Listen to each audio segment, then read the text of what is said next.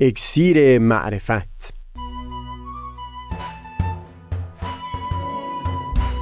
مروری بر مزامین کتاب ایقان این گفتار نقشی نو دلیل ناموجه. از تا همامه ازلی در شور و تغنیست گوش قلب از سروش او بی بحر مکن. از تا همامه ازلی در شور و تغنیست گوش قلب را از سروش او بی بهره مکن. گوش قلب را از سروش او بی بهره مکن.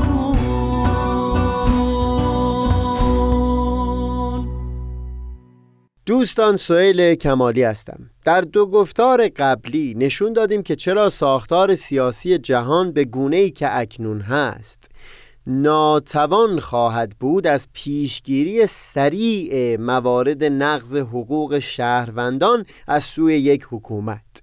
و هم کشورها رو ناتوان نگه میداره. از حل مشکلاتی همچون فقر و بخصوص فاصله فاحشی که بین ثروتمندان و فقرا پدید آمده.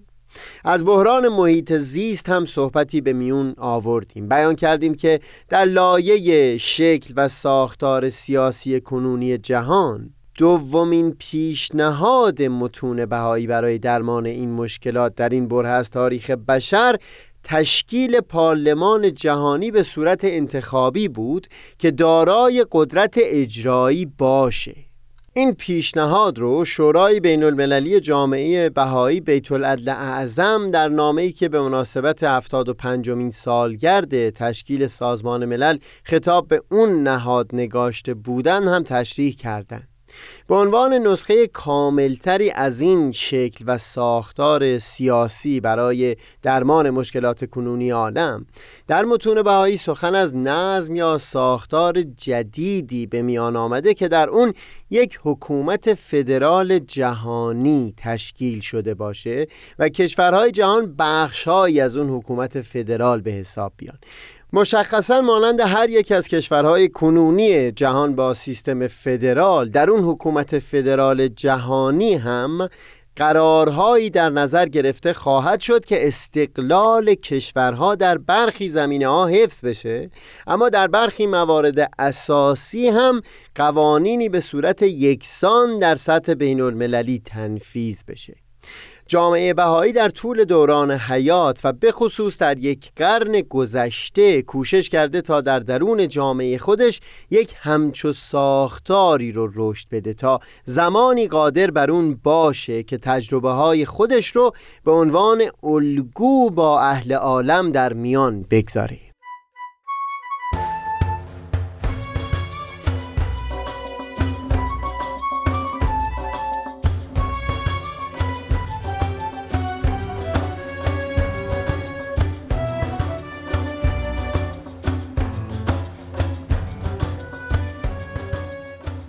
تذکری که حضرت عبدالبها فرزند و مبین آثار شارع آین بهایی در سفرشون به غرب بیان می کردند اون بود که پدید آوردن یک همچو ساختاری یعنی تشکیل یک همچو نظام فدرال بین المللی هرچند قدم بسیار بزرگی هست برای درمان بسیاری معضلات منتها این به خودی خود نمی‌تونه چاره قطعی تمام مشکلات همچون جنگ و اناد بین کشورها یا قومیتها و فرهنگهای مختلف باشه. چون هم ماندگاری و هم کارآمدی اون تا حدود زیادی وابسته به این هست که یک هوشیاری و معرفتی نسبت به وحدت و یگانگی بشر در دل سطح وسیعی از مردمان پدید آمده باشه. یکی از دانشمندان بهایی اسپانیایی تبار به نام امین اخعا در مقاله زیر عنوان عبدالبها و جنگ بزرگ که توسط شهرام یزدانی به فارسی ترجمه شده با وارسی منابع گوناگون نشان میده که در دوران سفر حضرت عبدالبها به غرب که دو سه سال قبل از آغاز جنگ جهانی اول بود بودند اندیشمندانی که تشکیل یک حکومت بین المللی که حاصل از ائتلاف میان دولتهای مترقی اون روزگار باشه رو تضمین کننده صلح ماندگار به حساب می آوردن و حتی تاریخی رو در سال 1915 معین کرده بودند برای انعقاد کنفرانسی که مشورت پیرامون این ائتلاف رو آغاز بکنه. موضع حضرت عبدالبها در برابر اون خوشبینی بیان این تذکر جدی بود که در نبود یک هوشیاری و ادراک اساسی نسبت به وحدت و یگانگی نوع بشر تشکیل یک همچون نهادی هرگز تضمینی برای یک صلح ماندگار نخواهد بود.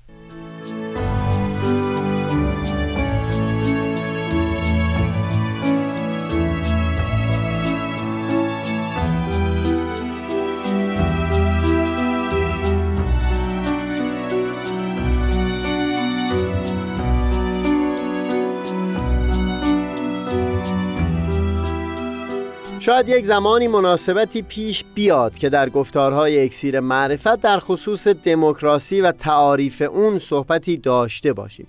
اگر بحثی پیش بیاد نشون خواهیم داد که دموکراسی فقط حکومت اکثریت مردم نیست. چون در این صورت اقلیت های گوناگونی که در جامعه هستند همواره حقوقشون توسط اکثریت پایمال خواهد شد و هم آزادی فردی زیر پا گذاشته میشه. منتها در اینجا در اشاره به دموکراسی میل دارم بر نکته دیگری تاکید داشته باشم تا بعدتر بتونم نقد حضرت عبدالبها رو شفافتر توضیح بدم دست کم برای یک دوران چند ده ساله حکومت آتن قدیم به عنوان دموکراسی توصیف شده یعنی حکومت مردم حکومتی که در اون بر اساس نتیجه رأی مستقیم مردم امور جامعه اداره می‌شد. ولی این جالبه که بدونیم وقتی در یونان قدیم تعبیر مردم رو به کار می بردن گروه بسیار بسیار کوچکی از جامعه مد نظر اونها بوده. اولا زنان در این تعبیر نمی گنجیدن. فقط و فقط محدود به مردان بود. ثانیا وقتی سخن از مردها به میون اومده مراد فقط مردان آزاد بوده و نه بردگان که حدود یک چهارم جمعیت آتن رو تشکیل می‌داد در اون زمان. و در آخر حتی مردان آزاد هم که گفته می‌شد. مقصود همه مردان آزاد نمی بودند بلکه مردان آزادی که صاحب زمین و املاک بودند. بسیار دشوار هست که بپذیریم جامعه ای که تنها بخش کوچکی از اون می‌تونسته در جریان تصمیم گیری صدایی داشته باشه. خودش رو به عنوان یک دموکراسی توصیف بکنه.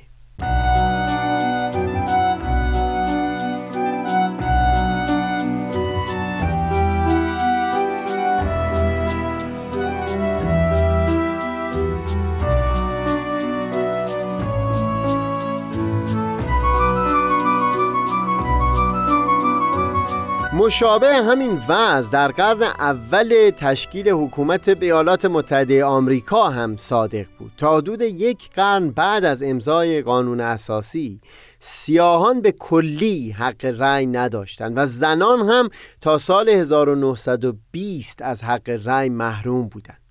اتفاقا در همون سفر حضرت عبدالبها به غرب بارها و بارها در خصوص حق رأی زنان بیان مطلب فرمودن و تاکید داشتند که لازمه پیشرفت جامعه و هم حق طبیعی و انسانی زنان این هست که حق رأی به اونها داده بشه. پیشتر از مقاله امین اخا مطلبی نقل کردیم پیرامون اون اندیشمندانی که از تشکیل یک حکومت بین المللی با ائتلاف دول کشورهای مترقی سخنی به میون آورده بودند. نقد حضرت عبدالبها بر این دیدگاه در همون سالهای پیش از جنگ جهانی اول بیشتر بر این بود که یک همچو روی کردی درست مثل همون فرمهای دموکراسی که توصیف کردم. به گونه ای داره برخورد می‌کنه که گویی بخش بسیار بزرگی از جهان رو کلا در شمار مردم یا نوع بشر به حساب نمیاره و نمی‌خواد اونها رو در جریان مشورت دخیل بکنه. بیانشون در واقع این بود که تا زمانی که اون درک و هوشیاری نسبت به یگانگی نوع بشر پدید نیامده باشه. به گونه که این اندیشمندان به نحوی صادقانه و صمیمانه و با چشمی عالمبین همه ملت ها رو در جریان مشورت در سطح بین المللی دخیل بکنن.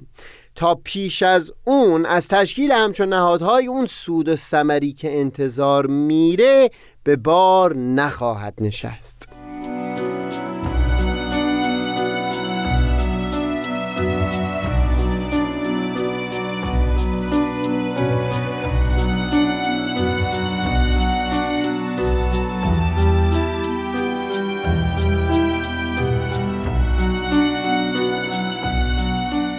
چند نقل قول از مقاله امین اخیا پرتویی خواهد افکند بر اون دغدغه حضرت عبدالبها که بهش اشاره کردیم. یعنی با ذکر چند مثال این شفاف خواهد شد که این اندیشمندان هرچند نیتشون برقراری صلح بود منتها در بن اندیششون تعریفی که از مردم یا نوع بشر داشتن بسیار تنگ و محدود بود و به هیچ وجه همگان در اون نمی گنجیدن. یک جا اشاره به سخنان نورمن آنجل می‌کنه که در سال 1933 جایزه صلح نوبل رو دریافت کرده بود. آنجل از گسترش استعمار انتقاد می‌کرد. منتها استدلالش این بود که غلبه تمدنهای پیشرفته بر کشورهای ضعیف و تماس میان این تمدنها سبب بیشتر شدن مدت بقای نژادهای ضعیف میشه. آنجل در کتاب خودش که در سطح جهانی پرفروشترین شده بود بیان می‌کرد وقتی که ما بر نژادهای زبون چیره می‌شویم نه تنها آنها را نابود نمی کنیم بلکه به واسطه معرفی نظم و جز اینها بخت بیشتری برای حیات به آنها میبخشیم. به گونه ای که خصائص پست بشر به واسطه غلبه مهتران به جاودانگی میگراید. هرگاه این اتفاق بیفتد که نژادهای آسیایی در زمینه های صنعتی و نظامی با نژاد سفید پیکار کنند عمدتا به دلیل حفاظت نژادی خواهد بود که نتیجه چیرگی انگلستان بر آنها بوده است. امین اخا همچنین از منابع دیگری نقل می‌کنه که وقتی از جنگ انتقاد می‌کردن استدلالشون این بود که مردهای ناتوان و ضعیف در جنگ ها شرکت نمی کنند بلکه میمانند و اونها هستند که نژادی ضعیف رو پدید می آورند در عوض مردهای بهزا به جنگ فرستاده میشن و اونجا میمیرن. نتیجه این پدیده در نظر اونها تضعیف نژادی می بود دیوید جردن رهبر مؤسسه صلح جهانی و اولین رئیس دانشگاه استنفورد بر همین اساس بود که بیان می کرد فقط مردی که زنده مانده آیندگانی مانند خیش را خواهد داشت. مردی که باقی مانده آینده را تعیین خواهد کرد. از اوست که محصول بشریت سرچشمه می‌گیرد. به طور خلاصه افراد و نهادهایی که اهدافی شرافتمندانه مثل جلوگیری از پدیده استعمار یا جنگ داشتند همون اهداف شریفشون بر اساس همچون مرامهای نابرابری مبتنی بود.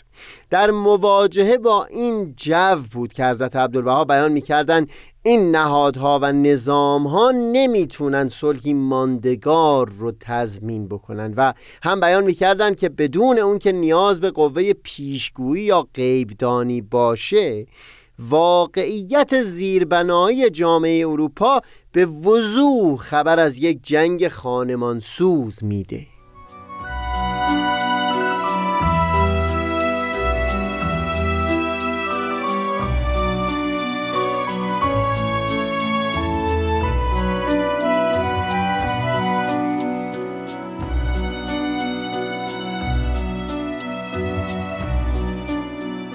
به طور خلاصه راه حل مشکلاتی که عالم انسانی به اونها دوچار هست صرفا در تغییر شکل و فرم نظام سیاسی نیست بلکه منوط هست به تحولی در ادراک و هوشیاری ما از مفهوم انسان بودن یگانگی نوع بشر و بر همین مبنا به دست آوردن یک چارچوب اخلاقی متین که مبنای اعمال ما باشه.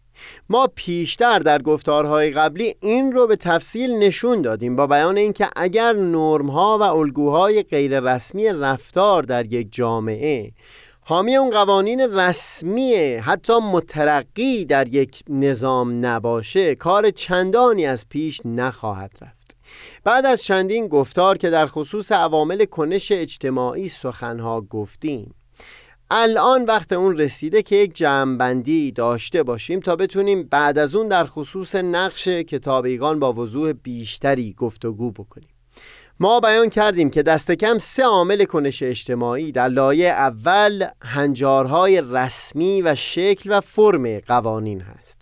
در لایه دوم نرمها و الگوهای غیر رسمی رفتار و در عمیق ترین لایه اون بن معرفت و ادراک و هوشیاری که از اون با عنوان ارزش ها values یاد میشه. در خصوص اولین لایه در آثار اولیه حضرت بحالا مثل کتابیگان بسیار کم مطالبی بیان شده. منتها در آثار بعدتر حضرت بحالا مثل الواح خطاب پادشاهان و هم کتاب اقدس و الواح نازل شده پس از اون کتاب. و هم به تفصیل در نوشتجات دو مبین آیات حضرت بهاءالله یعنی حضرت عبدالبها و حضرت شوقی درباره ساختار جایگزینی برای نظم کنونی عالم سخن گفتند که می‌تونه چارساز بسیاری معضلات کنونی بشر باشه. پیشتر بیان کردیم تا اونجا که به داخل جامعه بهایی مربوط میشه. بهایان سعیشون بر این بوده که یک همچون نظمی و همچون ساختار اداری رو در درون جامعه خودشون پدید بیارن تا با تمرین و ممارست در تحکیم اون به مرور توان این رو داشته باشن که به عنوان الگوی اون رو به اهل عالم عرضه بکنن. ساختاری که هم از یک سو دارای مؤسسات انتخابی در سطح محلی، ملی و بین المللی هست که به خاطر همین انتخابی بودن تصمیماتشون دارای قدرت اجرایی هست و هم از اون سو دارای مؤسسات انتصابی هست که وظیفه توصیه و ارائه پیشنهادهای پوشمندانه به مؤسسات انتخابی بر دوش اونها هست. در خصوص رویکرد بهایان نسبت به جریان امور در همین لایه اول در بیرون از جامعه بهایی و هم در خصوص اون دو عامل دیگر کنش اجتماعی بگذارید گفتگو رو در گفتار بعدی پی بگیریم. همیشه نسیم جان از مصر جانان نبزد همیشه نسیم جان از مصر جانان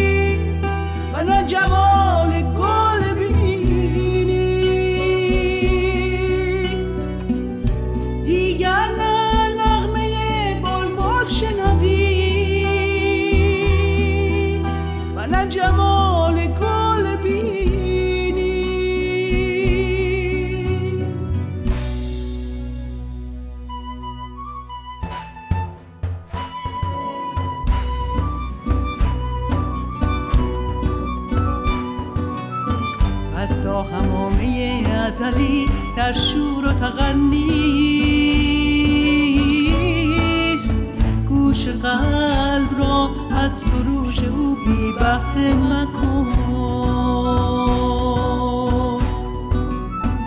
از تا همامه ازلی در شور و تغنیست گوش قلب را از سروش او بی بحر مکن. گوش قلب را از سروش او